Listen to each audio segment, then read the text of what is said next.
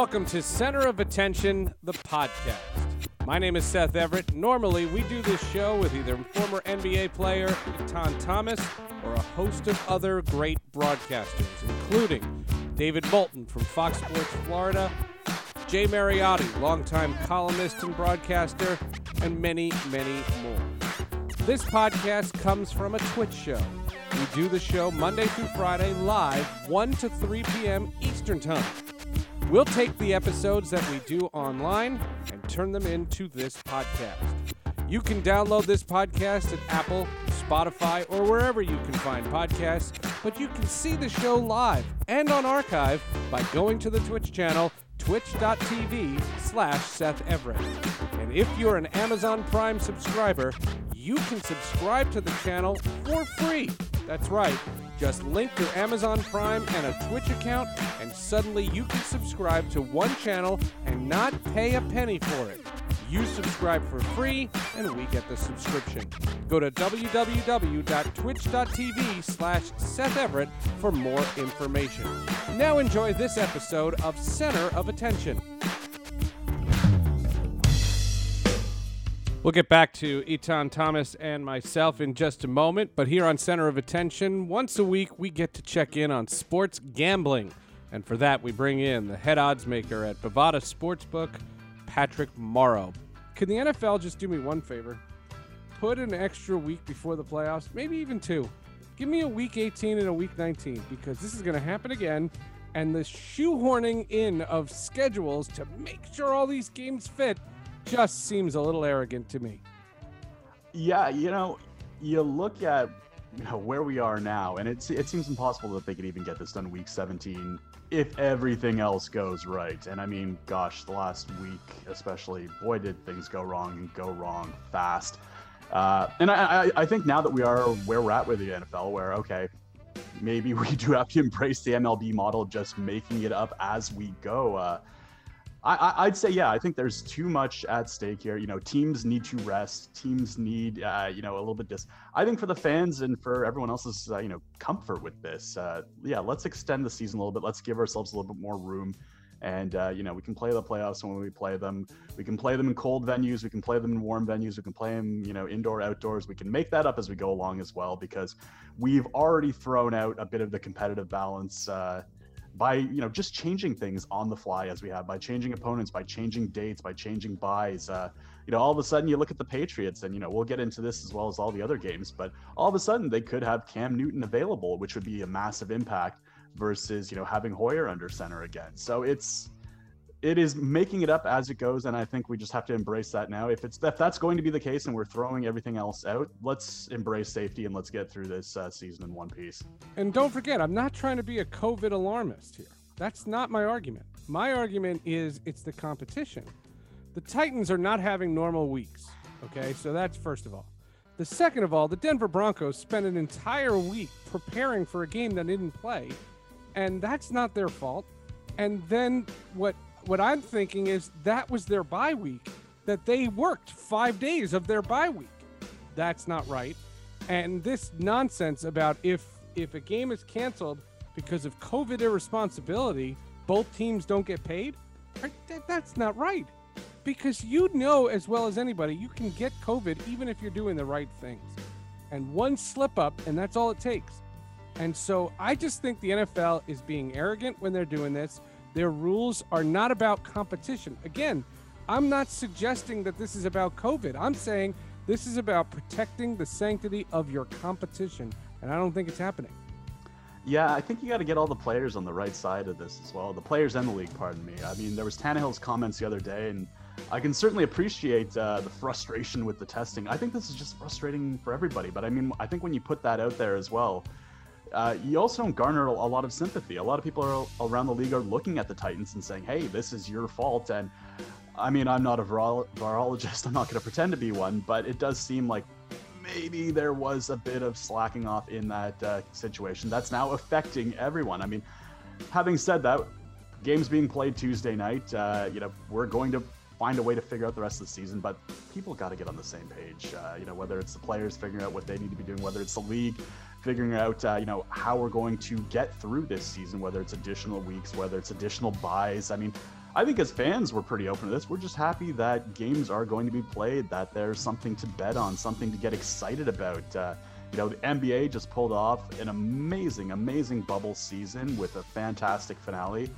Um, you know, why can't the NFL? It really is up to the NFL to get us through. You know, it, it, sounds, you know, kind of arrogant, but sports is the great distraction, and I think it's up to the NFL now to kind of get us through the next couple of months. Uh, you know, uh, baseball will be ending soon. We don't really have much else. We have the election, and you know, God help us. That's I don't think that's going to give us much peace of mind.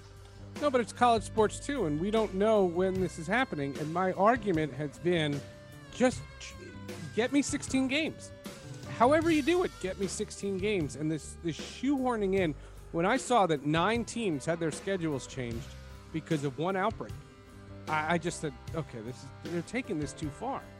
And there were teams in baseball that didn't play 60 games, and nobody's complaining. And I'm not suggesting that the NFL do that. I'm saying if if the NFL was transparent and said we're trying, and because of this, we're going to build in an extra buffer week before the first round of the playoffs. I don't know. I don't care what side of the aisle you are. I don't know who would complain about that. I don't know who would say, God darn the NFL, how dare those panickers? What are they doing? Like, who would say that? All your, we're not saying cancel the Super Bowl. We're not saying cancel the playoffs. I'm not even suggesting bubbles. And by the way, I've also said these giant stadiums can have some fans. And I, I, I believe all of that. You can do all of that safely. But to, to not, to, but to say, well, we're the high and mighty NFL and we're going to sit here and we're going to have our schedule our way, I just think is doing a disservice. And if you notice, what did Adam Silver, Gary Bettman, and even Rob Manfred to an extent get praised for? They got praised for rolling with the punches. And these guys are hilarious in, in the NFL, they just want to say, and the Denver Broncos got totally screwed. Oh, ab- absolutely. And I mean, listen, I, I say all, all that with a caveat, and you say all that with. We are grateful that it, it exists at all, but I mean, yeah, we, we need the league needs to be better to ensure that we get across the finish line because yeah, we can't. We don't have the advantages that baseball had. This is a high contact league with 52 players just smashing into each other for close to 100 plays each game yeah, it takes just one thing, like what happened with the Titans, to impact nine teams like that. And we're hoping that that's the end of it as of this recording. We don't even know what's potentially coming next. Hopefully, some lessons right, were twice learned. Twice we've done this podcast, and I didn't mean to cut you off, but twice we've done this podcast, and and there have been COVID outbreaks and games canceled after we had already posted this thing on the internet. Yeah, that's right. I mean, uh, gosh, yeah. How much does anything age well in uh, 2020? and again we'll get to that with politics as well soon. But uh, yeah it's uh, uh, i'll tell you this much. It definitely keeps us on our toes. However uh, i will say that all that to be said uh, i am grateful that on sundays i'm generally speaking more frustrated with uh, you know big comebacks the atlanta falcons failing over and over again the seattle seahawks coming back. I am grateful that when it comes down to it that at least for one day a week that I'm more frustrated with that than I am with uh, the league itself and uh, just the state of the world itself. So good to have that distraction, and we need them to be better so that we can continue to have that distraction, so that hopefully Bovada can keep paying out on these massive comebacks, like the Seahawks, like the Atlanta Falcons. Every single week, there's a massive double-digit team that comes back in prime time and just absolutely crushes us. And we need the NFL to help us at Bovada to continue to pay out at that rate. So come on, NFL, let's let's get through to January and February, and the, right, fix, fix fix yourselves. Just fix yourself. That's all we're asking. Fix yourselves. Um, it's it, it, it's incredible. The whole thing is incredible.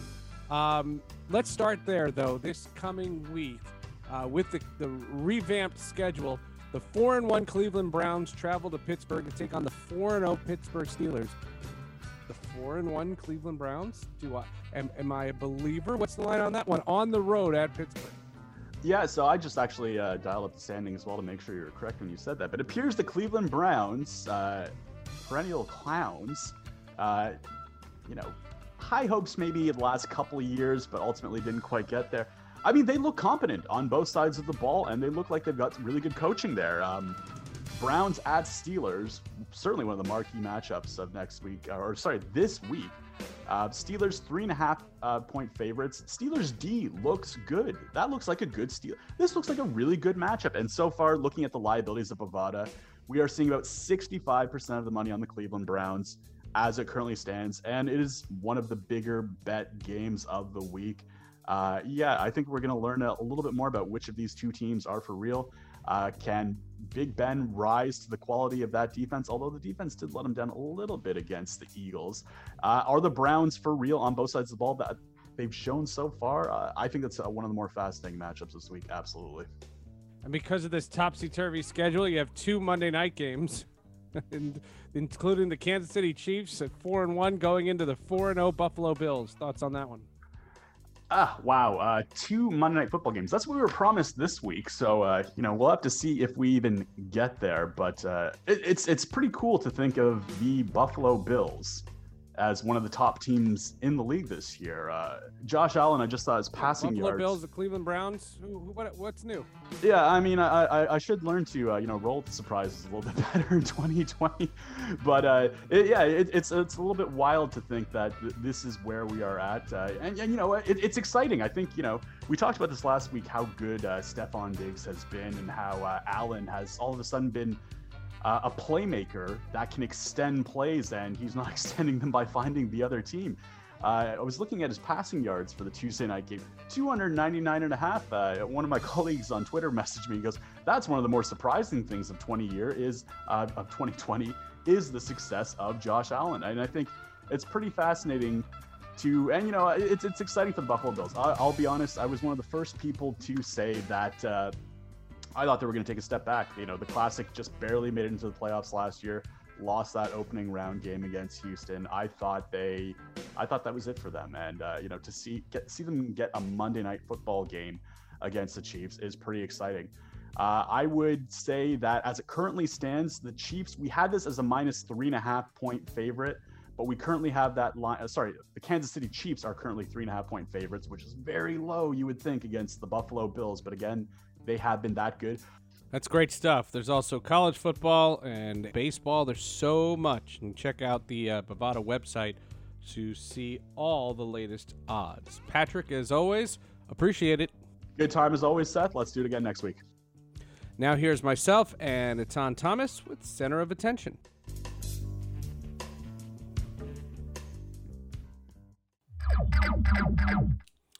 Hey, everybody, welcome to Twitch Sports. We are live and in living color. My name is Seth Everett. I'm going to tell you a little bit about me. You are welcome to chat. You're welcome to subscribe. You're welcome to follow. And we're also part of Twitch Sports, which is a real, real honor. Today, we're going to have a couple of guests on the show. We're going to have our old friend Etan Thomas, who I wouldn't have started this channel without. Uh, he's going to talk about the NBA Finals in about oh, eight minutes from now. Uh, then we are going to switch gears.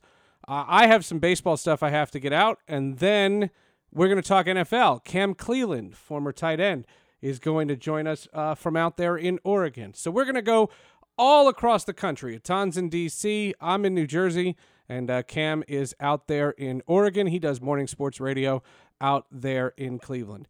For those of you who know who I am, I'm going to bore you for the next couple minutes, but for those of you who don't, let me just tell you a little bit about who I am. Uh, my name is Seth, and I am here on this program. Um, and if somebody's saying they can't see me, if anybody else is telling me they can't see me, please let me know because anytime I get that, I get nervous. Uh, but I have been in broadcasting for 25 years, uh, going on 26 actually. I went to Syracuse University. You'll always notice I talk a lot about Syracuse University because I love that place as well. I started my career at Syracuse. I moved over to Denver. I covered the Broncos. I worked with the Avalanche. I covered the Rockies and even a little with the Nuggets. I then went to Seattle, worked with the Mariners a lot. I worked for a team called the Seattle Supersonics, if you remember them. And if you ever ask me what my favorite N- NBA team is, I'm always going to say the Seattle Supersonics. I will always say that because it's a crime that they don't exist. And if you want, I can do the whole 90 minutes on just how much of a crime that is. And hopefully, Seattle gets a team back. That will be absolutely wonderful. other things that I've done, I came back to New York. I worked for Major League Baseball for eight years. That was a hoot and a holler. Uh, worked for ESPN, worked for Fox Sports Radio, covered all kinds of teams. I'm currently covering the New York Jets for Sports Illustrated. Uh, I haven't seen a victory yet since I took the gig, but we have that as well. You know, I'm telling you, uh, sports is in a weird time right now. Uh, sports is in a time when I feel weird watching it. Uh, some of the games that don't have fans, I think it's really lacking. Sometimes I worry about the safety, but now the NBA just completed. The NHL's been completed. I just saw the French Open yesterday. Uh, that's over. That had fans. Football games, it's strange, and there's been positive cases throughout the league, and I'm not sure what they should be doing.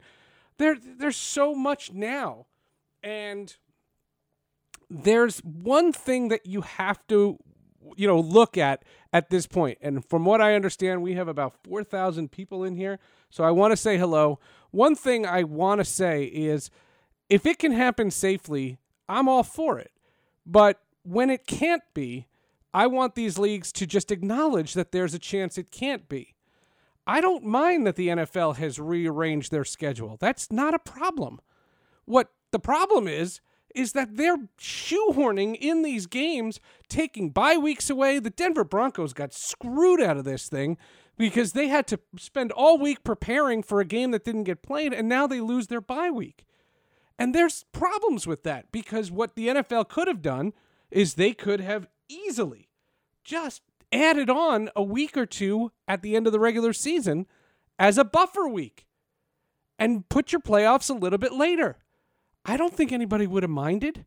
And if they t- came out and had full transparency and suggested, if they suggested, then you can easily go there. You could easily, you know, put that into the schedule. And I don't think anybody would be complaining.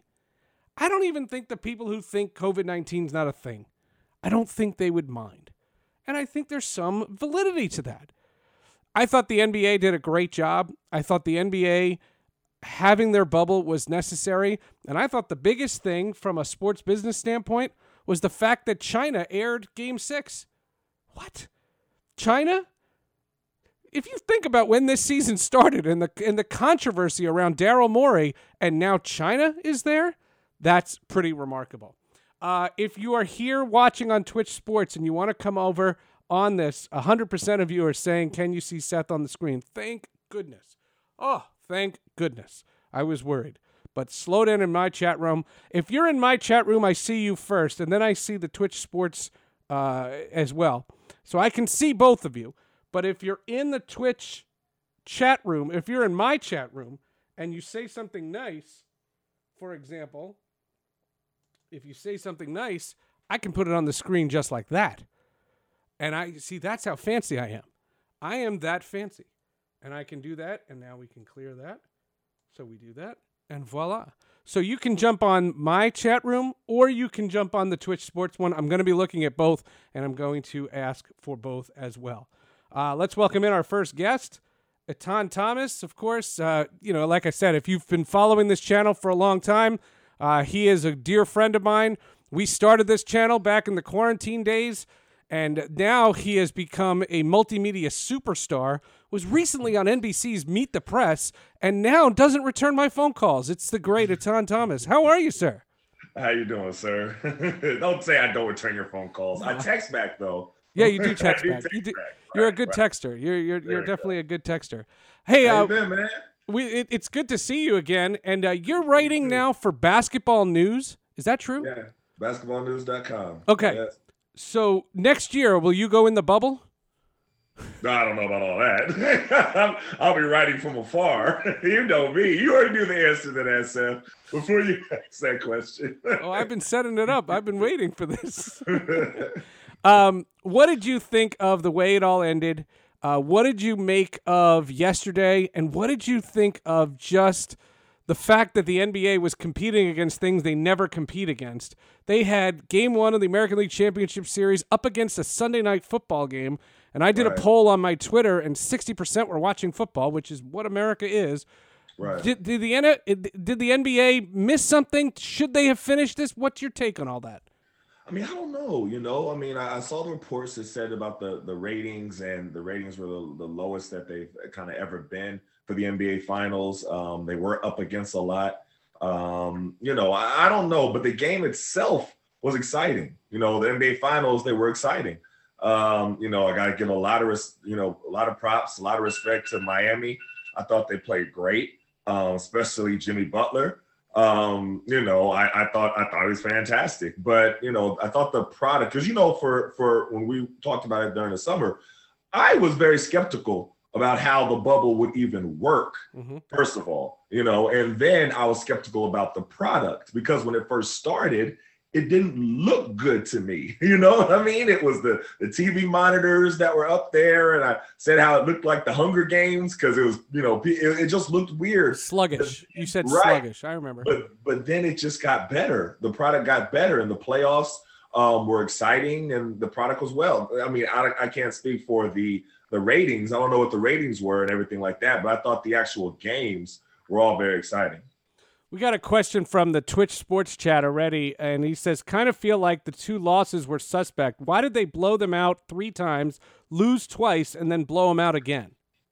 Well, I, I gotta, I don't know, you know, I gotta say Jimmy Butler kind of put the team on his back. The, the playoffs are all about adjustments, and they were making adjust. And you saw in the final game, the Lakers had to make an adjustment by taking Dwight Howard out of the starting lineup and entering Alex Caruso. Um, I, I have big man bias, admittingly, so I wasn't in favor of that. But you saw they had to adjust to what Miami was doing well. If they if they weren't doing anything well, they wouldn't have needed to adjust. Um, but I, I thought that they, you know, that I have to give Miami credit because nobody thought that they would be in that position in the NBA Finals once this playoff started. Nobody it outside was the Milwaukee Miami or Boston, room. right? It, it was. It was No- always no question. Milwaukee or Boston. No, nobody thought they was going to upset Milwaukee in the first round. I mean, number eight seed beating a, number one seed, and then nobody had them really getting past Boston. So they just really have been underdogs. They were like the NCAA Cinderella team. You know, like that one shining moment. You had the commercial and everything. That was Miami Heat this year. So you got to give them props. What about the idea that the reason, and you and I talked about this over the summer, the reason Mm-hmm. why the quality of play and you had an upset like the eight versus one is because the travel wasn't involved, that everybody was in the same space, uh, except for Lou Williams. And Mm-hmm. Except for Lou Williams. I knew that was coming. That was that was good. That's a good way Yeah, to we got four that. thousand people watching us. I gotta, I gotta No, that was good. somehow. No, that was good. Um, you know, I, I think I think that the travel people underestimate how much wear and tear the travel has on you. Um, even talking about going from coast to coast, from time zone to time zone. Um, Even though it's East, first class travel, it's it's still an issue, right? it's still an issue. Your body Explain gets that if you can, because that that's the thing that I don't think a lot of fans get. They're like, you're not sitting in the middle seat in Delta. Well, that's true. It's not Delta. You're not going through the airport. You're not, No offense you know, to waiting. Delta, if anybody's watching from Delta. Well, you're not waiting for your group to be called like Southwest, you know what I mean? So you can board the plane. I, I get it, but it's still a you know four or five hour trip from coast to coast, and you're getting in the middle of the up in the middle of the night, and then you have to wake up, you know, so your body just gets tired. One of the things that we talked about is, um, you know, the games. A lot of times the guys' legs looked fresher. You know, except for the Clippers. I don't know what was going on with the Clippers, but everybody else, aside from the Clippers, they looked like they had fresh legs the whole time. They didn't look like sluggish during the playoff. They didn't look tired as it went on. And that's one of the things that's different when you cut out traveling. I'm going to be interested in see what they do next season because, you know, when they'll start, what type of system they'll be. And that that's where, you know, because Adam Silver is very cautious and someone who is looking at the coronavirus numbers and then trying to proceed from there. But I don't know what what you do next year. You don't do you go back to a bubble? Do you have regional bubbles? Do you go to Canada, Okay. which I'm all the way in favor for all the time, going to Canada? You know that. That's you know what I mean? made you a hockey fan all summer, and I You did, it. but it made sense Of though. did. Canada is yeah, that makes sense. But it's going to be interesting to see what they do next year. And uh, will, I want to send uh, a special shout out to all the folks that are watching on Twitch Sports. Uh, thanks to our man Sausage Water who just followed. Uh, you're welcome to follow this channel because we're going to be doing shows that aren't on just on Mondays. We're going to do other shows, and Etan's going to be a big part of it as well. Uh, so make sure that uh, if you can, you know, say hello. There's also um, there's there's there's donate buttons on the channel now. There's subscribe buttons on the channel now. I mean, this is like a major deal that that, that we have here. Um, you you referenced next season, and I don't know what they're going to do, and I don't think they know what they're going to do because he Adam Silver came out and said today he hopes it can be in regular arenas with fans. And I just don't know when you can have that. And indoors in bad weather cities, how are you getting fans in the stadium and how do you have enough fans to make it worth their while? You know, I mentioned just before you came on, the last two mm. games for the NBA Finals have been aired in China. That, Yeah, I saw that. I that's saw that. massive. Yeah, I did see that. That is massive. And what I just wonder is if I don't think the bubbles make sense for a long term. And I Mm-hmm. think that's what baseball was trying to say when they wouldn't go to a bubble, but now they do. You notice the baseball playoffs are now in the bubbles. They are in Right. uh, San Diego for the American League and Arlington for the uh, the National League.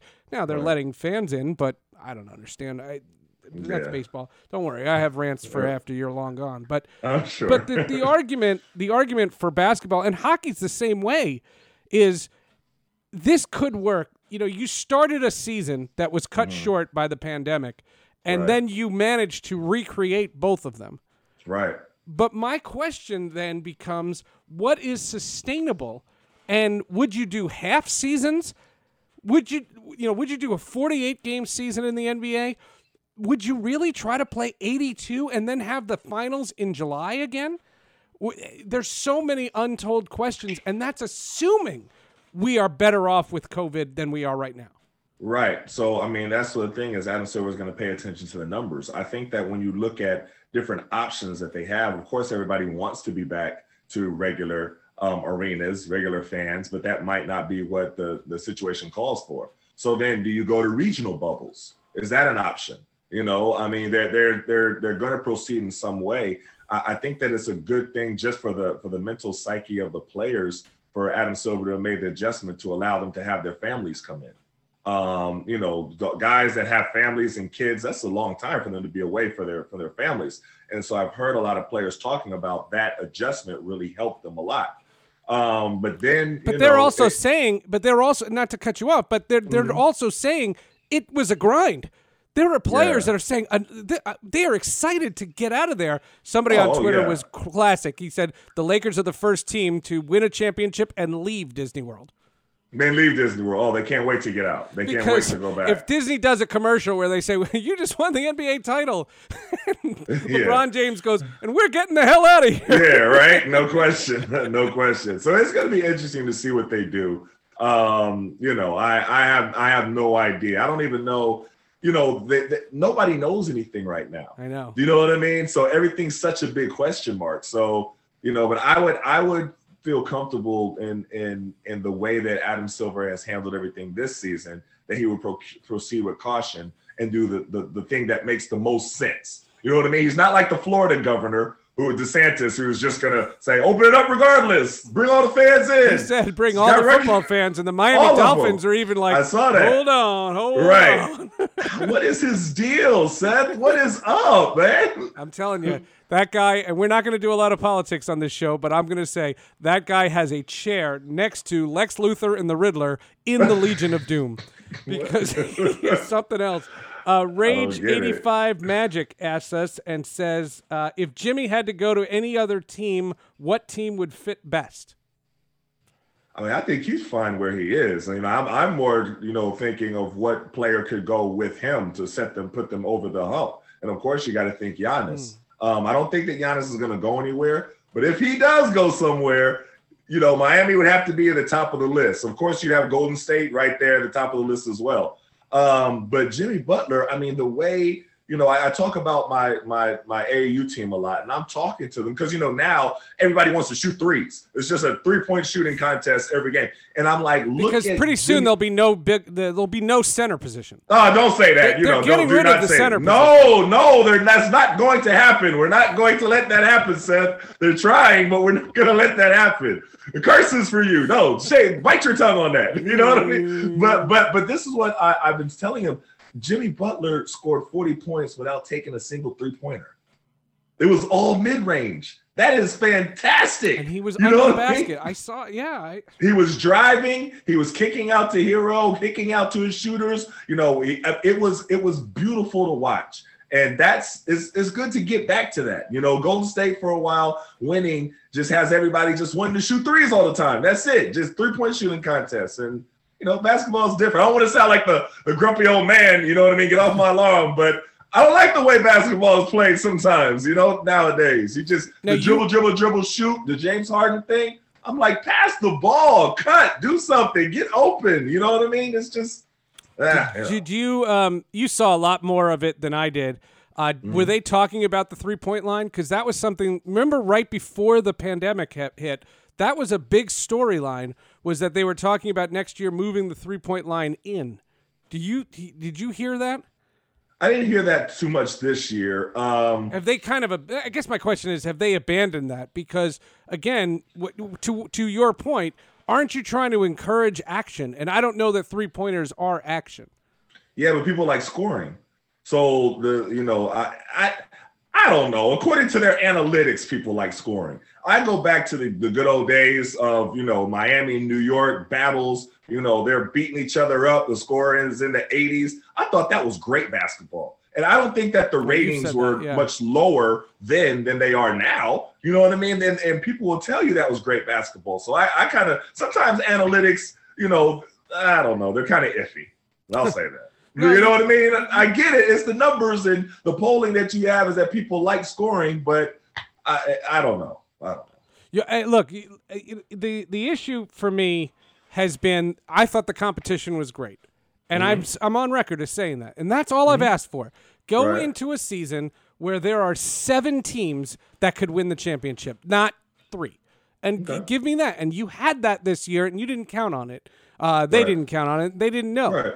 But the question then becomes do you think I it, it just it's a crossroads for this sport right now because – they are trying to grow a product that they've done remarkable. And Adam Silver made a great point. He said, mm-hmm. I don't know when we're coming back and I don't know what we're doing, but follow us on social media and follow our players because they tell you everything. And he was That's right. True. And That's he's true. right. And I like that. And I love that aspect of it. But I wonder how much of their situation is going to be focused on the bottom line, the business angle, and just saying we've got to do whatever is best for our bottom line because we took a massive financial hit doing this this bubble and and all the other things and I, I can't argue with them. They did take a massive financial hit. Or are they going to say, let's take this opportunity to tweak our game even better to make it more like what it was in September of 2020? Well, one thing I'll say about Adam Silver is that he's a lot different than David Stern. And, you know, I just saw you know, article. I was actually going to post it right after the show that he that they announced that they was giving you know a thousand dollars bonus and Fridays off and four Thanksgivings off and something like that for for all the um the the, the league employees um as a thank you. You know what I mean for everything. But I, I wouldn't. That's not something that happened under David Stern. You know what I mean? They didn't get rewarded for them. There's been different things that league employees had to work through. He didn't do anything specific for league employees after Katrina happened. After you know, I, and I don't want to start going on a tangent against David Stern, but I I'm more giving credit to Adam Silver for for sometimes he's he does things a little bit opposite of what would make business sense. You know what I mean? So it would make it would have made business sense for him, even going back to China. So when China said, you know, I want you to take care of that, that uh, not take care, but you know, I don't let's not take care of him. But that, you know what I mean? But to, to fire him, to, to reprimand him, uh, Daryl Morey, and he said, no, I am not going to do rubbed that. out, yeah. right, right, right. I didn't mean take care of him, but you know what I'm saying? They they they made, and he was like, no, I'm not going to do that. You know, I mean, even even going to where the, the analytics will tell you with his embrace of social activism and actually putting Black Lives Matter on the court, that that all analytics uh, um, analytics will tell you that that would be a negative thing as far as viewership. That you would have a portion of mainstream America that will not respond positively um, positively to that, or that he allows the players to continue taking a knee. You know, so so he doesn't always go with exactly what makes most business sense. So I got to give him respect for that. But the argument for the NBA Mhm. The the problem is there's no uh, empirical data that backs up that claim that people are going to say that you know letting these players have their voice and you know they can change the names on their jerseys and they can put Black Lives Matter. They could do Mhm. all those things and. I don't think that's a reason why people didn't tune in as much. Of course not. No, because but the you're playing the analytics say NFL, that. the, the the NFL and the baseball and the college football and all, but- but hockey come was on, going Seth. on. There's all these Seth- things. It's September for guys, or now it's Ye- October. But what are the what are the, the dots that Trump has connected every time he talks Right. about the low ratings that the NBA has? Because nobody wants to see all of the woke athletes and all of the all This of the people? Going is- against this- America and everything, and everybody's turning the channel, low low ratings. That's what he says, right? So so so you so if you have the president of the United States saying those things, a lot of people from a business, and whether they're factual or not, you're going to have a reaction from it. You know what I mean? But but Adam Silver hasn't done that. Well, and and Adam Silver is is definitely. I, I think the most forward thinking. I mean, he embraced technology. He embraced sports gambling before anybody else did. Uh, He's my white whale. I've told you that story. He's the guy I Uh. can't get on my Sports with Friends podcast. Um, because he was in the room and I had to run across a room and I body checked the president of the New York Jets and I got there and he had just walked out and I had this interview and that was two years ago and I I'll never let it down. So literally, if knowing you has produced one thing, please Uh. just. Give me. I'll text him. I'll text Adam Silver. We'll do it live on this channel. We've got so many things to to ask him, but I Right. do think I do think ultimately, um, to kind of to kind of put a bow on this conversation because I want to pick your brain on it. Two other things before we go. Um, I thought it was important for them to finish this one, and I didn't think that back in March. If you remember, I was against the NBA or the NHL. I said those seasons are over. I said, "There's no way you're going to pull this off," and they Right. created the bubbles. They created everything. Like Mm-hmm. I said, hockey did it first, but that that's not neither here nor there. The Right. reality of it is, is that now going forward, I don't know. I have a big shrug your shoulders, and I don't know if Adam Silver was on this show right now. He doesn't have an answer, not for a lack of forthcoming. It's because he doesn't know. Mm-hmm. Doesn't because know, what he ideally wants to do is have everyone in their arenas. Right. And I don't know how you're doing that. Do you, I'll ask this to you, to the fans. If you're living in, in Milwaukee, are you going to see the Bucks? Are you going to see the Boston Celtics in Boston in the dead of winter with COVID all over the place? Are you are you doing that? Like, and I'm on record, and I've been called names on social media for saying it. I Right. think you can have ten thousand fans at a football stadium because those places are massive. And if you look at the constitution of those stadiums, you can put 10,000 people in those stadiums safely, very safely. And I was at, and I don't know if I've spoken to you since, but I went to Yankee Stadium. I've been to a baseball game this year. And that place is massive. You could get Right. 10,000 people in Yankee Stadium easily, and it can be done safely. What I can't do is I'm not letting 35,000 people go to Tuscaloosa, Alabama.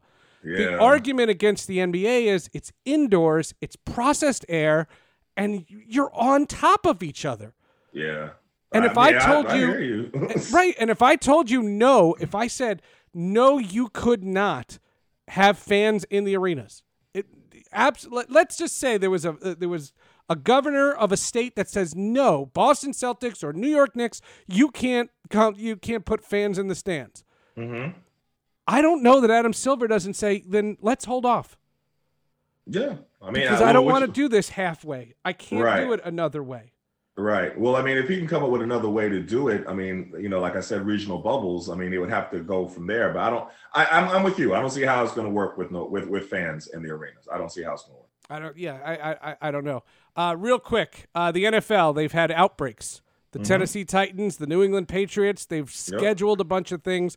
And I said at the very beginning, I would just want the NFL to just be transparent and just add a week or two at the end of the regular season, 18 and 19, weeks 18, 19, and push the Super Bowl back and push the playoffs back and just say, we're doing the best we can. We're trying and just level with people But They're that's not not, what they're that. doing. They're they're, They're not gonna do shoehorning in the Patriots and the Yeah. Broncos got so screwed. They had a whole week of practice for a game that didn't get played, and now they lose their bye week, And which is so stupid.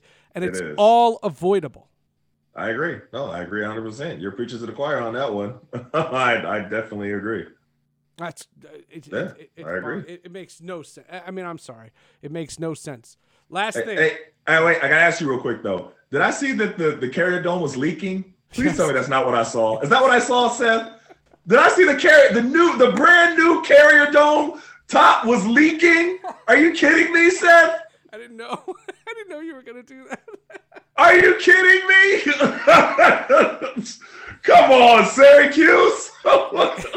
So, so uh, Etan and I, for those of you who are new here, uh, Etan and I are uh, Syracuse alums, and we watch our alma mater. And they have had two home games. Um, no fans have been in there, but they've had their dome. And Saturday they lost to Duke, and it poured up in Central New York. It was just pouring, and water leaked through this brand new roof that they spent the entire summer. And yes. I'm not a roofing guy, but I got to think that that's the first thing you're trying to fix. of I don't course. I don't know. That was yeah, that Goodness was, gracious, that Seth. was bonkers. That was bonkers. Oh, but uh, did have you spoken to or will you speak to Dion Waiters, who won a ring? He's the second Syracuse player to win an NBA championship. How great is that? And when are we getting him on on our show? Oh, I'm happy for him. I, I actually sent him a message, um, you know, on Instagram, and you know, told him congratulations and everything like that. I'm happy for, him. and he was in an interesting situation. He was going to get a ring regardless, regardless of which team won. That, yeah, fantastic. That's, that's well, fantastic. That's great. I thought that was so fun. That was, Yeah. that was so cool. Um, Yeah. One one thing about the fake crowd noise, Uh, just in, in at least in baseball, and I, I've heard it's in football too.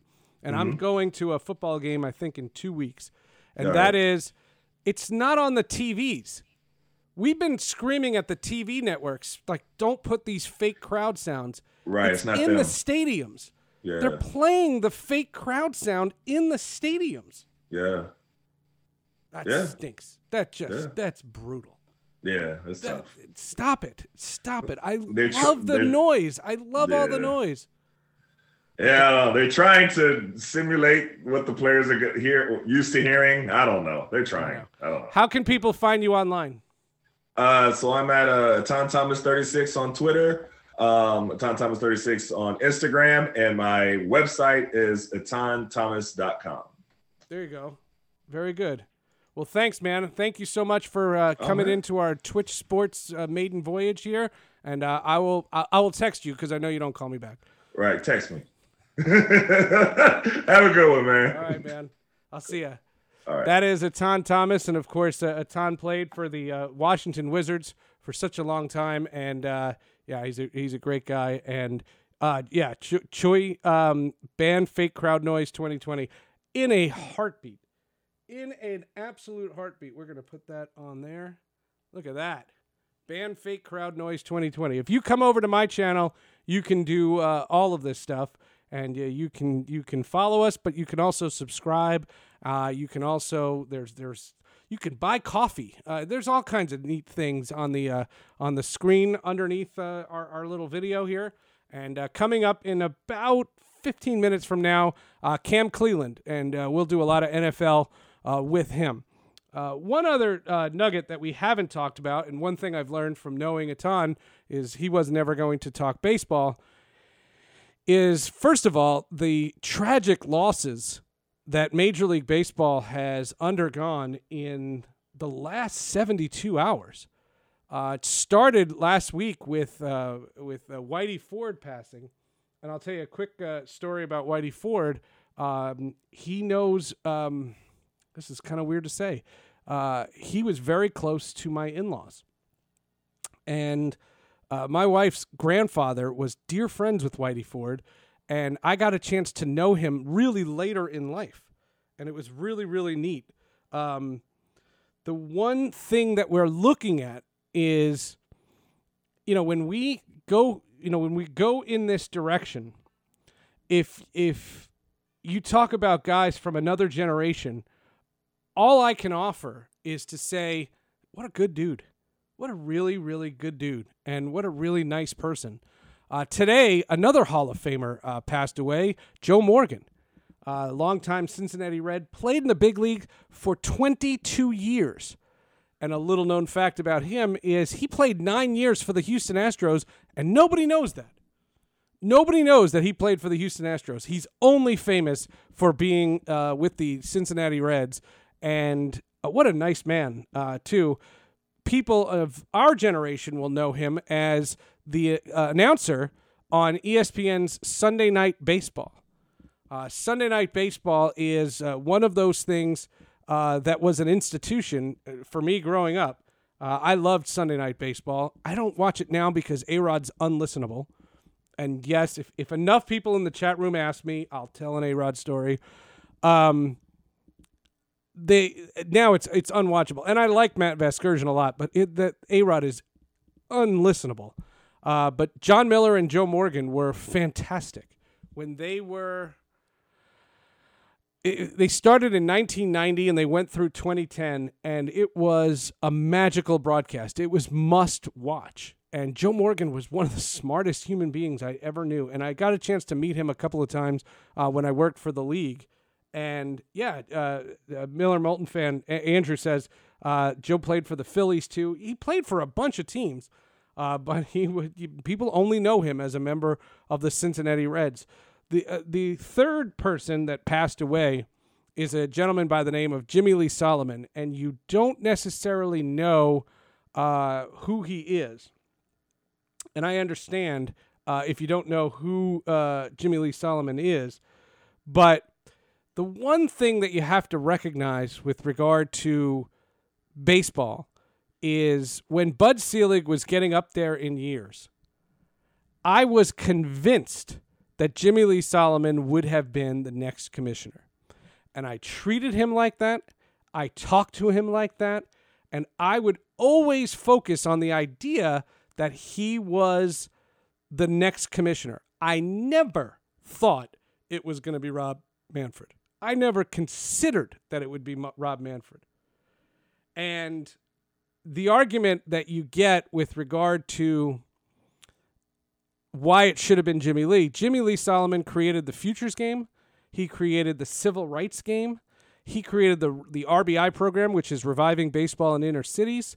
Um, and he's just one of the smartest human beings I've ever known. And back in the 2000s, I worked for MLB, and uh, Jimmy Lee was the guy. Like I, I felt he was like the Godfather. Like he wanted to kiss his ring. He was just a hell of a guy. And one of the people that I'm working with, and I'm going to get on my Sports with Friends podcast uh, to talk about Whitey Ford, Joe Morgan, but also uh, Jimmy Lee Solomon, uh, who, again, doesn't have the fanfare. He's not a Hall of Famer like the other two, but just a really, really uh, good guy. All right, can't bring it up like that and not tell the story. A Rod. Um, a Rod's one of the funny, phoniest people's, phony, say it slower. Uh, a Rod is one of the phoniest people I've ever met and he and I have had six to ten legitimate screaming matches um, over the years, and it started in 2001 uh, when he signed with the Texas Rangers. Because in the late 90s, when I worked with the Mariners, uh, he was our shortstop, and I knew him, um, and we were friendly. I wouldn't say we were ever friends, but we were friendly. Uh, I was closer with uh, Ken Griffey Jr. Ken Griffey Jr. is a guy that I swear by.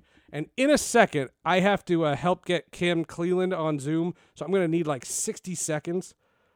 And, you know, the one thing that you have to recognize is if there's if, if there's any opportunity for Alex Rodriguez to tell a lie, he told it. And we would just brawl. And you know, when I was with the Mariners, I used to put him on the post game show because he would always make himself available. But then when he signed with Texas, he started getting faker than fake. And like I said, there's there's so many tales and uh, so many bits that we not not the good bits that you guys can give to this uh, channel here. Uh, it's it, he just he's a jerk. He's just such a punk. And the last fight we had was right in 2010, so about 10 years ago. Uh, we haven't had much to do with each other since his suspension. Um, and now he's on this uh, this multimedia kick, and all it means is he hired a good PR person because he didn't change. He didn't suddenly become a nicer fellow because he's do- doing broadcasting with uh, with uh, David Ortiz on Fox Sports, whatever it's called. That doesn't make you a good guy. And on Sunday Night Baseball, he is literally on on. Uh, he's easily easily um, one of the just phoniest human beings I've ever known. But again, I don't want to rip it that bad. Um, they're in isolation now, so you assume that everybody is staying healthy in baseball, and that's a pretty safe assumption.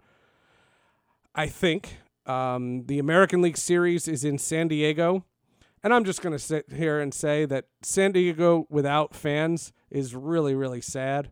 It's one of the places that I think should have fans because if you've ever been in that center field lawn area, um, those are some of the go- most gorgeous people you'll ever see uh, in in your life, um, and that will be uh, one of those things. Um, here's a question: The hotel streamer, I think I'm saying your name right. Uh, do you think hockey will have a better season next year despite COVID? See, hockey's in a worse situation to me than basketball in that their bubble was better than everybody's. Uh, they had the best return. Their product was the ultimate. Um, visually, it looked gorgeous. The way they took the tarps and custom built them to fit the arenas so they didn't just look like somebody threw a, a tablecloth over the stands and they looked like those things actually belong. And when you watched hockey, I thought it looked amazing. It looked the closest thing to, you know, non-neutral site games. I thought hockey was great. But that was very expensive. And they don't have the te- television money that even the NBA has. So to not have fans, I don't know how you do it. And my argument has been I want sports back because I've loved this last six weeks. These last six weeks have been great. It's been a cornucopia. It's been your cup runneth over with the amount of sports. But ultimately, I don't I, I don't know how we could ask these peop, these leagues to play games and not have fans. Again, I, I don't know how we could. And my argument has been I want it to happen, but I want it to happen right. And I don't know how. I, I don't I don't think the option I, I don't know because I'm gonna be confident and hope that in the next couple of months we get our act together with COVID and you know, I'm tired of talking about COVID.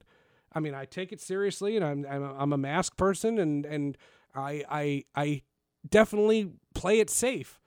But I want I want it done. I, I want to be moved on. I want my kids in school all the time. I want all those things, and I want all of it. My fear is that if it, we have more delays, what happens if some arenas can have fans and some arenas can't? And what if you know teams, you know, in in certain parts of the North America can say yes and some can't? And what about teams that don't have good television contracts? You know, the local deals all of that has to be a, a, factor, and that's that's the problem. I mean that that that's that's one of the things he writes. Uh, looks close as it gets to a real game. Will the league have enough after to even support the teams? They spent a lot of money during doing all the extra covers and fan posters. Right, they spent a fortune on that bubble, and they bought out a restaurant in Toronto when the when the when the bubble was in Toronto. They bought out a restaurant and f- and the players and everybody in the bubble could go to that restaurant and still be in the bubble. Think about how much that cost. And it was just a huge undertaking. And I'm not trying to name drop because I've told you I can't get Adam Silver on my podcast. But Sports with Friends, if you subscribe to it, I'm working on getting Gary Bettman on the show in the next month. Uh, we're trying. We're trying. We're trying. We're trying. We're trying. Okay. All right. We took care of that. I, that the, the, was it under a minute? I just sent it to him. You know, for all the people, and this is why they say, you know, if you can, if you can, uh, you know, you, you can you can send some some some support over to the to the show. We'll hire a producer or something. we'll do we'll do whatever we can. Uh, we'll send it. We'll send it. Uh, come on over. Okay, Cam Cleeland. Hopefully in just a second. Um, Andrew writes, Seth, I will probably not see a movie in a theater for another 18 months. These graphics are the closest I will get to a movie theater. oh, we made it. We made it under a minute. Ah, Andrew timed it at 47 seconds. All right. Uh, yeah, until we get uh, Cam, uh, if anybody wants to uh, a- ask any questions, um, you know, so so we did it. Um, why has, do people take breaks on Twitch? I see all those people taking breaks every once in a while. I mean, I've never taken a break, but you know, we we tried. We do we, under 60 seconds. I just had to send this this email uh, with the link to get you know on it. We do this through the magic of Zoom, and we do the best we can. But you brought up an interesting point because this is my whole argument about you know who gets paid and who's not getting paid. First of all, there, none of this is blamed.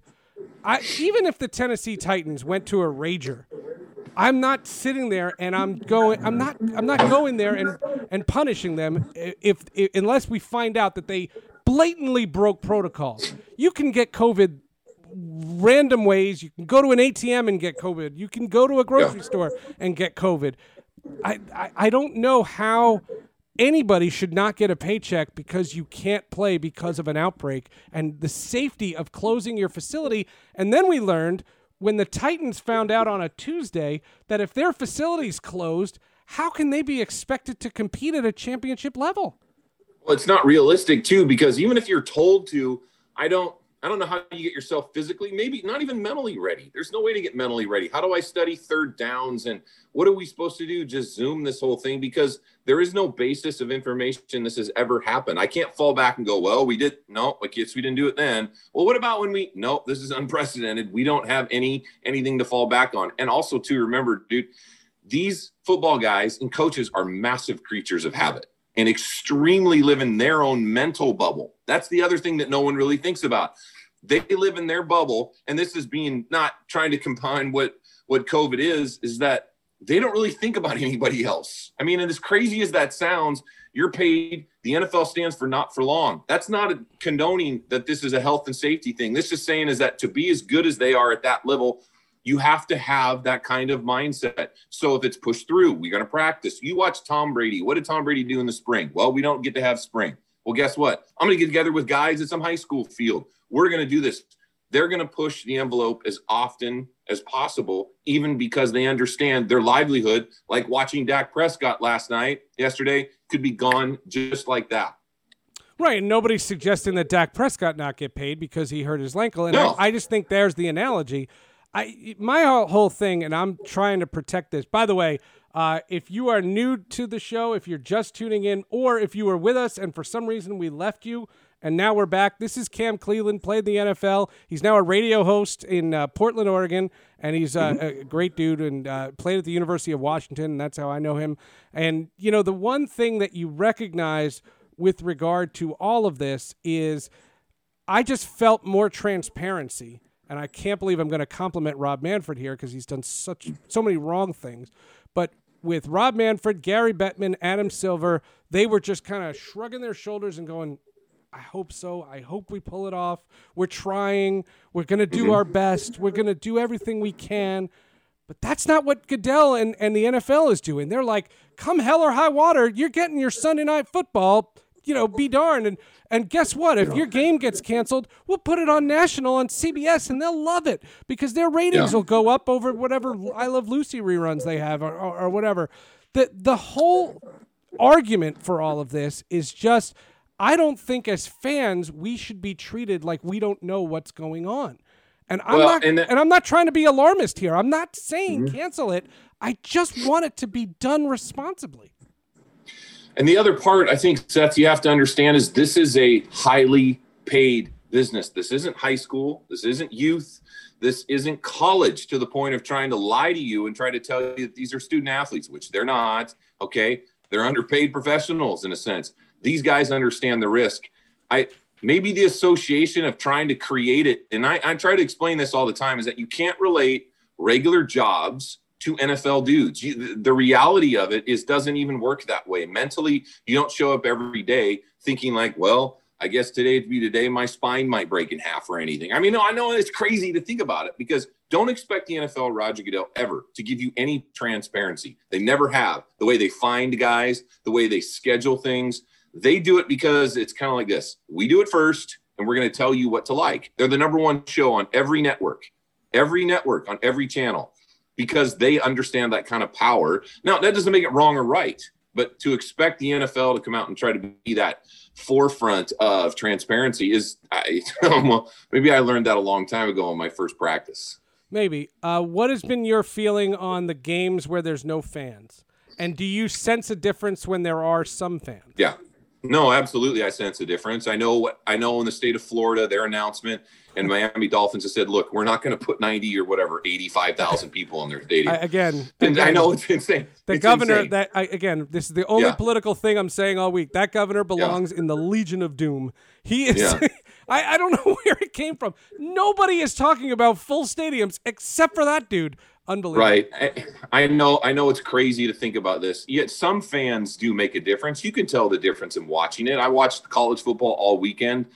I understand this is extremely regional, but to say you couldn't safely put five to ten thousand fans with the right proper precautions, with your face mask and the social distance, and that type of thing wouldn't make a difference. Yes, it would. Absolutely, it would they're make a huge difference. and it's giant Yeah. stadiums. It would work. I mean, I can go to Costco and I can go out to eat and I can go into those places right now, but this is outside and it can be done safely and intelligently. I think that's part of what the NFL wants to do. Now they're leaving it up to your local government.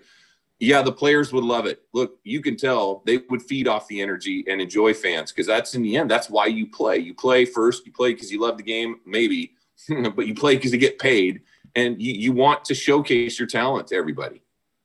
Uh, folks in the chat room are saying hello to you. Uh, so they wanted me to give you their shout outs. Uh, the hotel thumbs up. and everybody's all excited uh, to, to see you.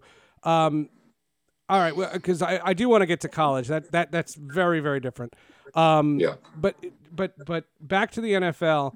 Um, do you think like do you think there'll be a breaking point and not not canceling again? I'm the Super Bowl's happening. It's it's happening Yeah. the breaking point in that they'll acknowledge that this futzing around with bye weeks and tweak, twerking schedules and changing all these things that just it's not fair to the players but it's not fair to the competition that they're so proud of Yeah, I said I don't know. Truthfully, man, I don't know what the answer is, and I don't think the NFL does either. If you watched how the Pac-12, and I'll use my football college analogy, watch how the Pac-12 and the Big 12 we're done, we're out. 30, 30 days later, we're back. We don't know. Well, so to, to, to try to guess, like, how can the NFL? Yeah, how can the NFL guess what's going to be like next week? What if there's another outbreak? What if something happens pregame? What if some other great quarterbacks test pregame? None of us are going to understand. They're they're going to have to understand all of them. The adjustments are going to be day to day, week to week, and I think for us, for fans, that's hard to hard to handle because we want consistency with it too. It's just maybe we should appreciate it every minute and every second and that might be i know that's hard. I know it's hard to understand. It really is but it doesn't make any sense or nothing is nothing makes sense. No it doesn't and uh, i'm not like i said i'm not gloom and doom and I, I you know because people are watching this and you know they're ca- catching our conversation late and you do radio you know how that is and Yeah. i'm not i'm not suggesting that i don't want this sport to happen and all that other stuff I, I i've enjoyed it. it the nfl's been great and you've seen some great games and there's been some great teams but that Stephon Gilmore situation scared the bejesus out of me Yeah. because that's the thing the virus you know you can have it and not test positive because it hasn't matriculated in your system there and now you're on a football field and you're in the face of all these guys and Yeah. that scared me more than more than Cam Newton and, as- Right. because Cam Newton you didn't know where he was when he tested positive and it was in the middle of the week and the Gilmore thing was just, you know, it was two days after the, they played the Chiefs, and it was very, very odd. And you know, you had the, the false positive with the Jets, and Right. they almost didn't play. And you're having all these situations. And all I'm saying is, for the NFL, do you think the NFL will let a team make the playoffs if they've only played 15 games? I think that if it comes down to win percentage choices that they have to use, I mean, look, we already seen a tie, a flipping tie, which I, I can't ties. do. I Oh my ties. God, speaking ties. I mean, it drives me NFC insane that East, that happens. By the way, the people in their Yes, chat room beat win in the NFC East. Exactly. Uh, We've seen that. And I think winning percentage, they're going to have to come up with some other solutions. They've already expanded. This is the first year we're ever going to get expanded NFL playoffs anyway. So to say that there might be some variations, yeah, I just have to always try to explain this as hard hardcore as I can with this. That these guys had chances to opt out. They, They, had a lot of them, and I the they number have a was lot low. of chances, and they still can. They can still opt out if they want and forego and leave. There's no one putting a gun to their head and saying that, guys, if you feel uncomfortable and safe, which I 100% agree with, don't go out there and play and do that. Top players might choose, but they're also going to be willing to take risks. Football already is risky, and I know we can't see this virus, and a lot of these guys are not going to let it stop them mentally. That sounds a kind of vain and egotistical and alpha male, but I always try to. It's welcome to the NFL, man. It's not for long for a reason. Yeah. Uh, by the way, if you chat in the Twitch Sports, I do see it. If you chat in our channel, uh, we get to do fancy things like this and put it on uh, the screen. Can't these young whippersnapper kids playing in the NFL get pumped on recorded crowd noise? They grew up on Madden NFL. That's But solid. Madden That's NFL is so on true. time because when a guy makes a catch in Oh, Madden, it's you bad. the crowd cheers. What they do is they do it and it's delayed reaction because the guy has to find the button. It's bad. It's. I'd rather them not have any crowd noise. Just give me a sustained white noise. It's just pretty. It's pretty pathetic when they, and there's like two seconds after the touchdown and the guy decides to cheer. But I, it's better than nothing. Let's call it that, right? All right. Uh, college, and you said it uh, yourself. th- There wasn't any medical breakthrough that made the Big Ten and the Pac 12 change their mind. And I was applauding them when I, I- you know, I was in the minority, but I applauded both the Big Ten and the Pac 12 because I thought college kids should not be subjected to this. They're not getting paid, they're being sacrificial lambs, and it just didn't seem like they could be protected. And I didn't like that the ACC was following uh, that there was a Duke doctor that was saying a bunch of nonsense, and I was like, that guy works Yeah. at Duke, like, uh, come on. And I was disappointed. But then, and yeah, it turned political, and it got political, and they pressured the Big Ten into doing it, and then the Pac-12 was not going to be the black sheep, and they weren't going to be the only one to not do it. So now they're having Mm-hmm. a hybrid season. When the Pac-12 announced, you're a big Pac-12 guy, you live in Yeah. Oregon, you went to Washington. When the Pac 12 announced, what was your gut reaction? Like, yippee football? Because our mutual friend, Softy, he was giddy. He couldn't, he was so excited. Yeah. And I Yeah. was like, I, I was, say, caution. What was your take? Well, so I'll be I'll be completely honest with you, man. I was I was ecstatic. Were you really? I, I, I come on, No, football, college football is a number one for me. If I was ranking college, it'd be college football, it'd be a very distant NFL, and then Major League Baseball, then basketball. I love all the sports, but college football is so far number one. Look, I look at it as how it how valuable college football, what it meant to me. Okay, what it, what it did for me, my relationships, my network with my coaches. That's where I learned to be a real like like a real teammate. I didn't know what that was like in high school. I mean, the guys I was around, the experience. I'd go back to college tomorrow. I, I would. I, I there was no the every NFL team was like, oh, you get paid a bunch of money. College is an amazing experience if you have the opportunity to play at a high level Division One, even at a small Division One. The memories I take from that. I'm more thinking of it as the player's perspective, the guys that trained all year round, that were maybe getting ready for the draft. Okay, you don't get a year of eligibility back if you want to. Some might try or opt out and do that, but you'll never be together in this group again. So for me to see that their dreams, everything they worked for, and everything that they've done up until this point to showcase that talent, that's why you watch college football is to allow that Okay. moment because 95% of them, Seth, they're never going to play NFL. I understand. I understand all that you're saying. Do you believe that college athletes should be allowed on college campuses? Because to me, college campuses are absolute cesspools for for for for Mm. every illness known to man. Because you went to college and I went to college, and social distancing was what you were trying not to do. And well, there I- are two. I don't know how the the right guard. I'm not talking about the stars, but the right guard on the on the Oregon Ducks. How he's not going to a house party and not spreading it that way.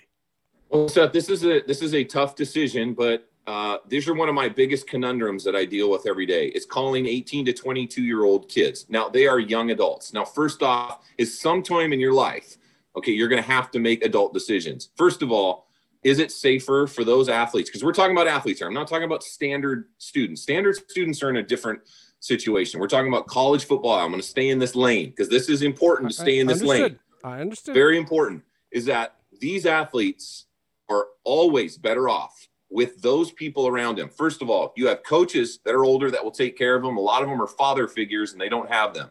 Two, they have medical experts around them close. They don't have medical experts around a mom and dad's couch back in wherever BFE, wherever they're at.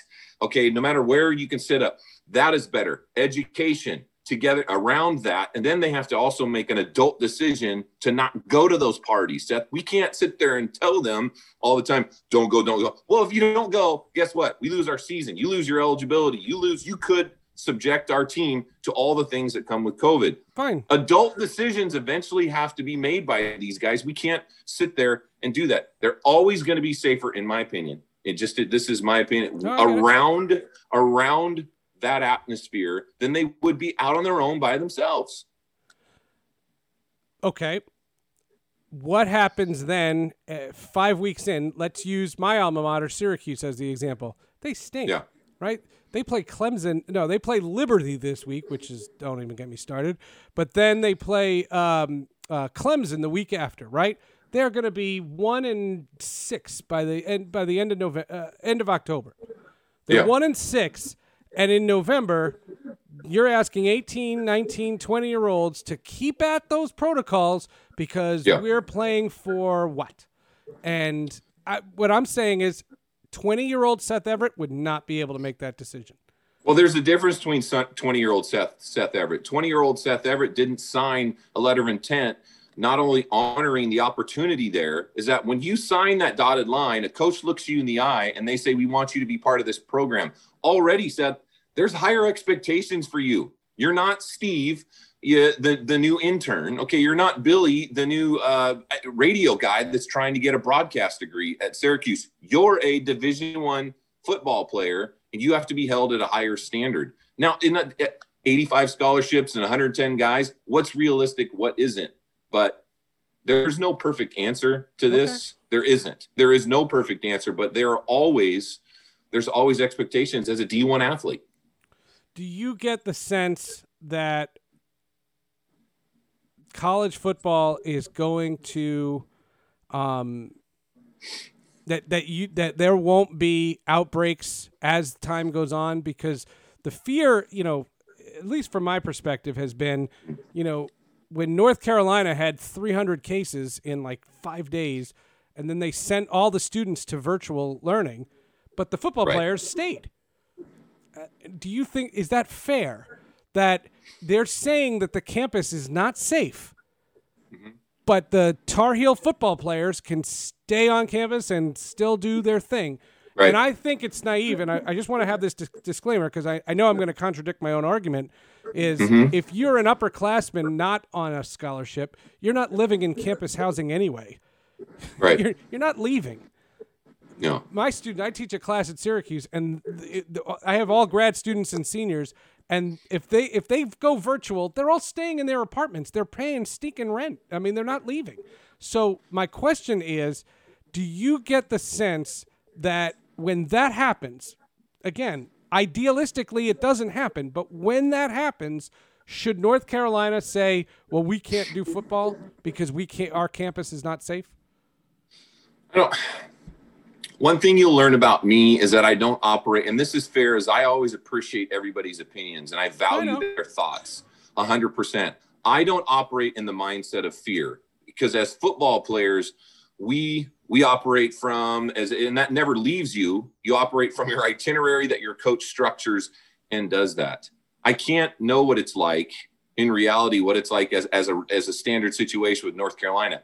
My biggest problem with all of this, Seth, is the falsities that the NC2A has has put on college athletes, trying to use them like that. Okay, like to make revenue because North Carolina, Nebraska, Ohio State, all these big top schools like Alabama and Florida, all of them are revenue generators. Okay, when you generate revenue for a major university, your expectations and things are going to be treated differently. Okay. But wait a minute, wait a minute, wait a minute. They're student athletes. There's the confusion and the conundrum is they are as equal as the regular students. So we there is no real reality with this. There isn't Well, because right. they're not regular students and they're certainly high-end revenue generators for those universities. And that's what they are. They- showcase everything about those universities, actually bring in more recruits and bring in more students when you win. And there we have it. But you see the difference. Like when we were talking about the NFL, I was never like, oh, you can't do this, you can't do this. I just Yeah. want to make it easier. I think, you know, for example, the Tennessee Titans were, you know, given a bill of goods, uh, and the Denver Broncos were screwed more than anybody in their competition, not the COVID stuff. Yeah. It's the, you know, let these guys have real work days. I mean, you, you know how valuable practice Yeah. is to get ready for a team. But in the college situation, I just I fear the whole thing because I've seen college and I see what you've seen Wisconsin, you've seen uh, Michigan, you've seen these outbreaks. And Alabama has you know 1,500 cases all the time, and you know they Yeah. don't seem to mind. And it, you know when you see it, it's so fractured. You know, there's not one governing body. There's not one commissioner, and everything is done by conference. And my thing Yep. is, is the conferences have different protocols, so you're safer if you're in the Big Ten than you are if you're in the Big Twelve. I, I mean, I'm, I'm Yeah. I don't know that. That's where I don't like it because what I'm suggesting is there is this one statistic where uh, the guy from Michigan came, or no, no, no, Penn State, sorry, Penn State came out and said of the athletes in the Big Ten, the student athletes, not just football players, who had tested positive over the summer, 15% of them had that heart condition. And that's a lot to me. That sounded like a lot. And no one's been able to refute that part. And I'm not saying that I know better. I'm not saying that you know better. Well, I'm not pretending to be an expert. But what I'm saying is, given the fact that you're playing against teams and you don't know what their protocols are, it's the opposite of what the NFL is doing. And that's Yeah. what that's my alarm. Well, it's a tough, it's all tough decisions. None of us know this. None of us have any sort of ability. We just, majority of us found this out in March. So for, to ask these young guys and all of us to be able to make the right decision, I, man, I don't have this answer. No, it's fine. I really don't. There's polit, there's political lines. There's all sorts I of know, things. I Look, know. I wear my mask. We do this stuff. There's no, the, the, the I just, I, I mean, I stay this in a, in a crazy mindset of, if you were given the difference between Seth and Cam, if you were given the opportunity to go play football, would you do it right now? That's the question. And it's an individual choice sometimes you're going to have to make. And all these guys are making individual choices. And Hugh That's Douglas. the NCAA is a broken model. That is the truth. And we can understand that. Oh, we know that, right? We're, agreeing on ninety Yeah. percent of the, the thing. I I, Yeah. I see everything you're saying. You see what I'm saying. What the disconnect and Hugh Douglas, because somebody just asked, "What's this channel about?" So this is what we do. We talk sports, and yeah. uh, Hugh Douglas was on. You know Hugh Douglas, and Yeah. Hugh Douglas was on, and we asked him the same question I asked you, and he said, "22-year-old Hugh Douglas plays football, 28-year-old Hugh Douglas doesn't."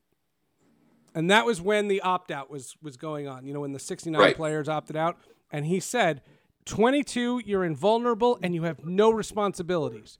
28, you have a family, you have a wife, a kid, you have a you know, Absolutely. parents, you have responsibilities. Hell no, I'm not playing. Six years. Yeah. This is not six. This is Yeah.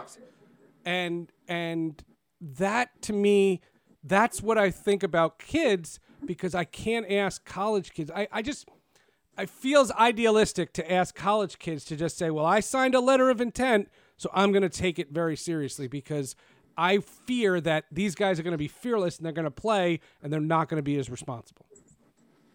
And all that's it's just- all yeah yeah it's all full of all those those crazy questions that none of us are going to have the what's going to be the right answer one side or the next you can No. get a i mean it's going to be one group is going to be mad at you the other one's going to say you're crazy, It's so it's crazy. yeah What did you think of the other sports and the way they've been putting on the bubbles? Well, hockey, basketball just completed. Now baseball's Right. in this isolation thing, and and Yeah. supposedly they're doing it, and they see it seems okay. Uh, right now, baseball's had like five consecutive weeks of no cases. What do you Mm-hmm. make of the other sports and just how we're in this time where there's like I was saying Yeah. before, the cup runneth over. Like there's we had the NBA finals, game 1 of the L- ALCS and a football game all on at the Yeah. same time. It was it was No. weird. The month of October is fantastic, man. It's the greatest sports month. Uh, you can't even argue this anymore. In history. It's just, yeah. I mean, but every year October gives you everything, and now we got NBA Finals, which I thought Adam Silver and the NBA did a fantastic job. You got to see 115 straight days of what it was like for LeBron and the Lakers to be there. Was it optimal? No, no. I mean, They had good virtual, but you know what? They found a way to make it work because of you, you can operate that way with an NBA team 15 guys on a roster, small amount of contingency groups.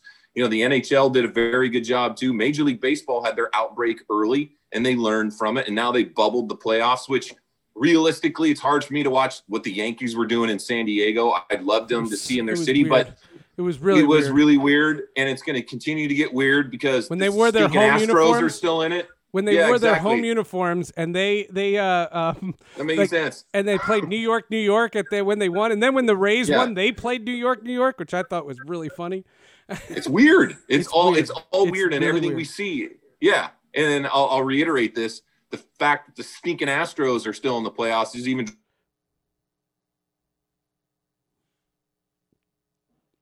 Have we lost Cam or did we lose? Are we still on? Some somebody in the chat tell me we're we're good, right? I mean, more insane. But I digress. We don't sound with you if we get to that point. I don't know. I don't know if the NFL is going to get to the point where you can bubble like what other sports did.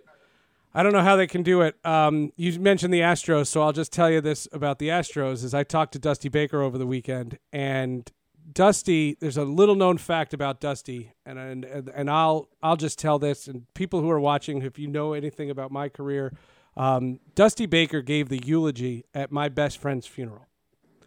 And Dusty Baker can do no wrong. And Dusty Baker was a guy who I went out to lunch with him when I didn't want to watch baseball anymore because my you know my best friend was Darryl Hamilton who played in the major leagues and he was killed in 2015 and in 2017 we went out and he said to me all these reasons like we had a personal conversation and he uh, meant a lot of a lot to me and Dusty is he thinks this is karma for him because his legacy has always been that he can't get to the big, you know, the final Right. prize. Yeah. The Cubs, the Giants, he can't get to the final prize. And he thinks of all the teams to have, I'm I hate to I hate that I'm saying this. I am so pulling for the Astros. Oh, you're Only canceled, because of Dusty. Cancel. You kidding me? the They don't even have. No way. There's no. Uh-uh. There's no way they're going to do it without that. They don't have enough pitching. I'm already. I'm going full statistical on you. But Oh, if they do, oh my god, if they do, uh, Well, just set the world on fire. Well, here's the thing. He'll he'll say this. This is this, is and this is not Dusty. These are these are not his words. These are mine. Yeah. People think that the Astros got away with something because there were no fans in the stands. Are you telling me they're not going to get booed mercilessly next year? You think people Yeah, forget? oh, no, it's just fans no. forget when? No. When in your life We never forget. fans forget? They don't forget anything.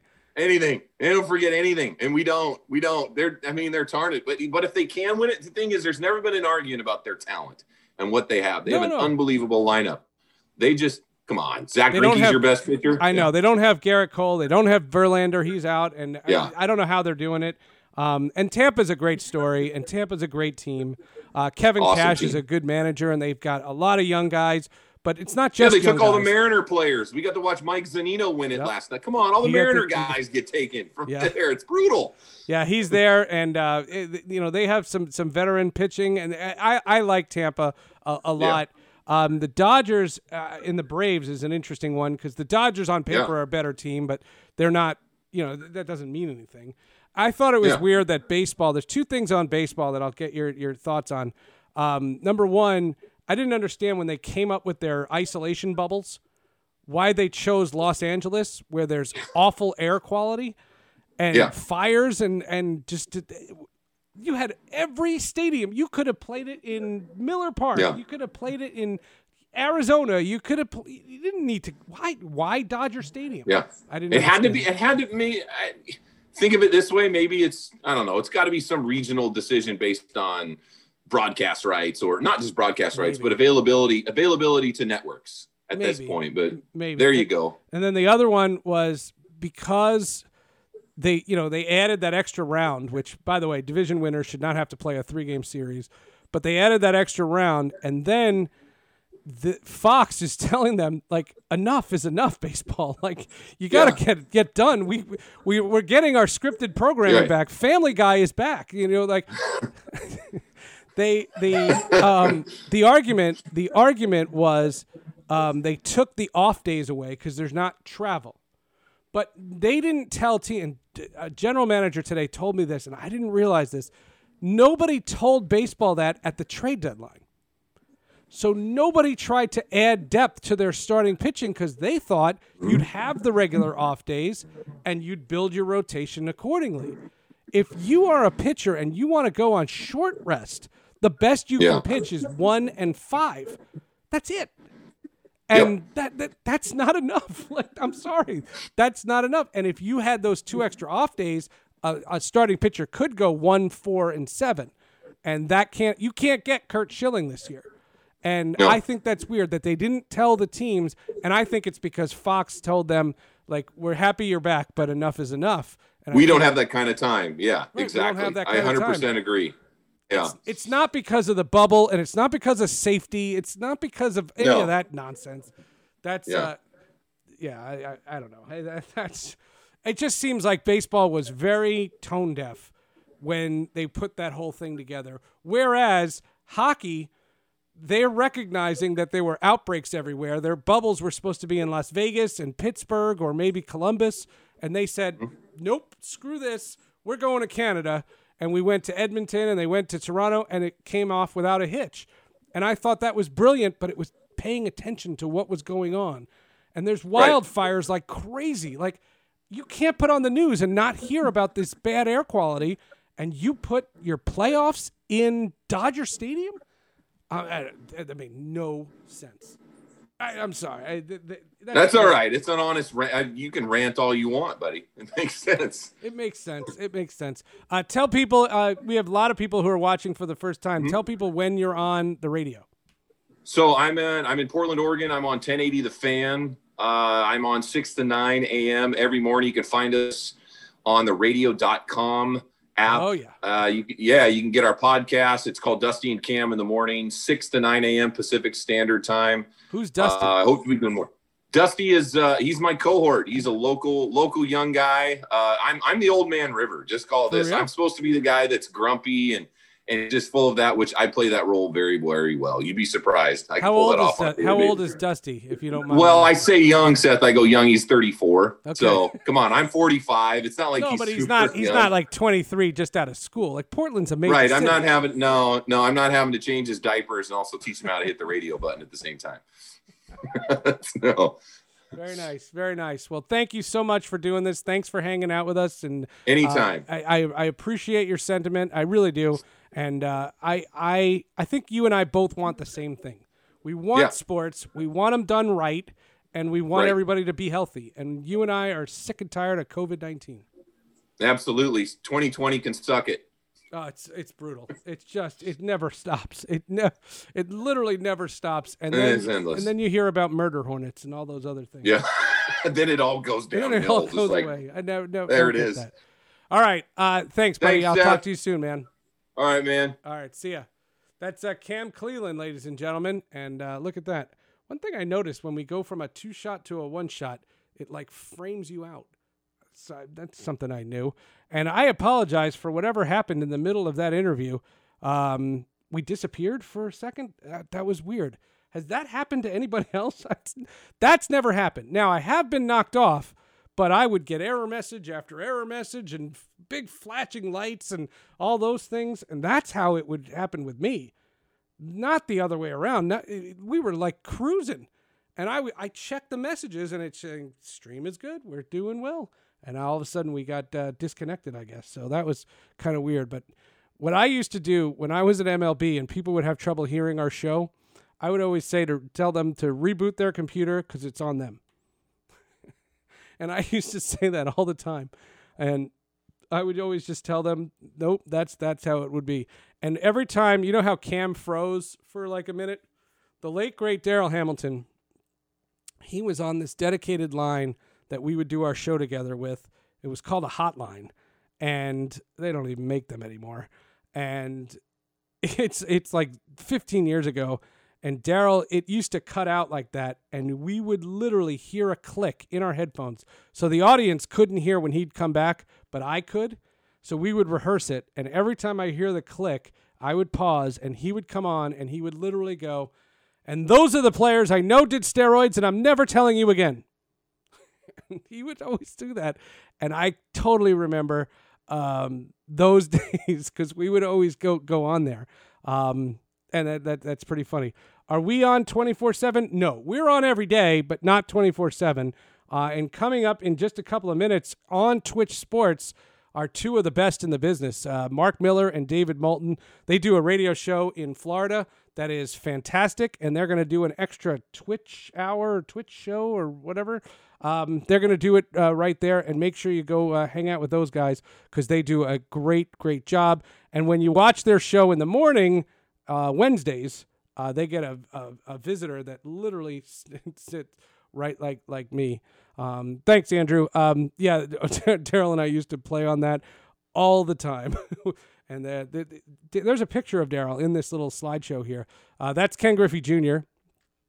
Uh, and it, it, it, it supposedly shuffles. Uh, and we put a bunch of pictures in, and I'm going to add to it and make a bunch of pictures make a big uh, collage uh, while we're doing the show. And that's technology, and that is definitely what we have. Uh, while you're here, please uh, follow this channel because then when we go on the air, you'll be notified. Um, and then uh, you can say hello and you can subscribe to this channel. You can donate to this channel. You can do all the great Twitch things. You can give us bits and bots and all kinds of things uh, over here on this channel as well. And we look forward to, to all of that. And we love um, interacting with folks. And you can also follow me on Twitter. Uh, that's a big way to follow me. And we'll put the Twitter handles up uh, in just a sec. Uh, yes, I will do that. Um, and uh, I'm at Seth underscore Everett on Twitter and that's a lot of fun too. Uh, I love social media. I got hacked on social media. That wasn't fun. Um, and the, the, tweets were deleted, but somebody uh, hacked my Twitter account about two weeks ago, and I that was crazy. That was absolutely crazy. Uh, so it was uh, one of those things. Uh, what time are we on each day? We are on a different time every day, and we're going to put a stream schedule on the channel. As soon as we know when we're on and what we're doing, we are going to put on ch- uh, the, the channel. It'll probably be around this time most days. Uh, it will it will definitely be uh, most days. It'll be around this time. We'll try to vary it up, but we probably won't do late late nights, and we probably won't do early early mornings. We'll probably do somewhere in the middle uh, in that. So we can do we can we can hang with you. And like i said if you have any questions come on over and uh, let me know uh, anything that you want to ask. And uh, like i said i'm an open book. I tell all kinds of messed up stories and uh, some of them make me look good and some of them make me look really really bad. Uh, that picture is uh, sam bird one of the formula e drivers um, yeah, we'd have all different kind of random pictures in there. And that's Ken Griffey Jr. after he got inducted into the uh, Baseball Hall of Fame. And he did that podcast, uh, Sports with Friends. And uh, we've got Hall of Justice. That's another podcast that I do. Uh, so that comes out on Thursday. So very, very busy these days and uh, trying to do as much as I can. Want to thank Etan Thomas for uh, joining us and also Cam Cleeland uh, for joining us. I thought that was a great array of uh, guests from different perspectives and uh, different parts of the country. And I thought that was a, a, pretty good idea to do that. So stay tuned. Miller and Moulton are next. Uh, they're coming up in just a couple of moments. And, you know, one thing that you can promise, um, the, you know, the one thing that you can look at uh, from a lot of s- situations is my mic is muted. Am I muted? You can't hear what I'm saying? I'm just talking to myself? No, I, I think I'm I'm speaking. Oh boy, I need a I need a technical person standing by to help me because wow, there's a lot of things going on, a lot of messages here and messages there, and you guys can hear. So it apparently it works, um, and who knows? Uh, now I forgot what I was going to say. Uh, but Twitch Sports, uh, our thanks to them, will be part of this as it comes down. And like I said, follow this channel as you can uh, uh check out uh, what we're putting together. And like I said, if you like those guests, we got dozens of those guys just like that. And we can definitely come on over and um, just say hello and and and you know what we hear what we hear all the time. See, I finally fixed my microphone. It, my microphone works. That's amazing. There were times over the summer this microphone didn't work, but now it totally works. All right. Stay tuned on Twitch Sports for our friends Miller and Moulton. They're taking it away on Twitch Sports, and I will see you next time.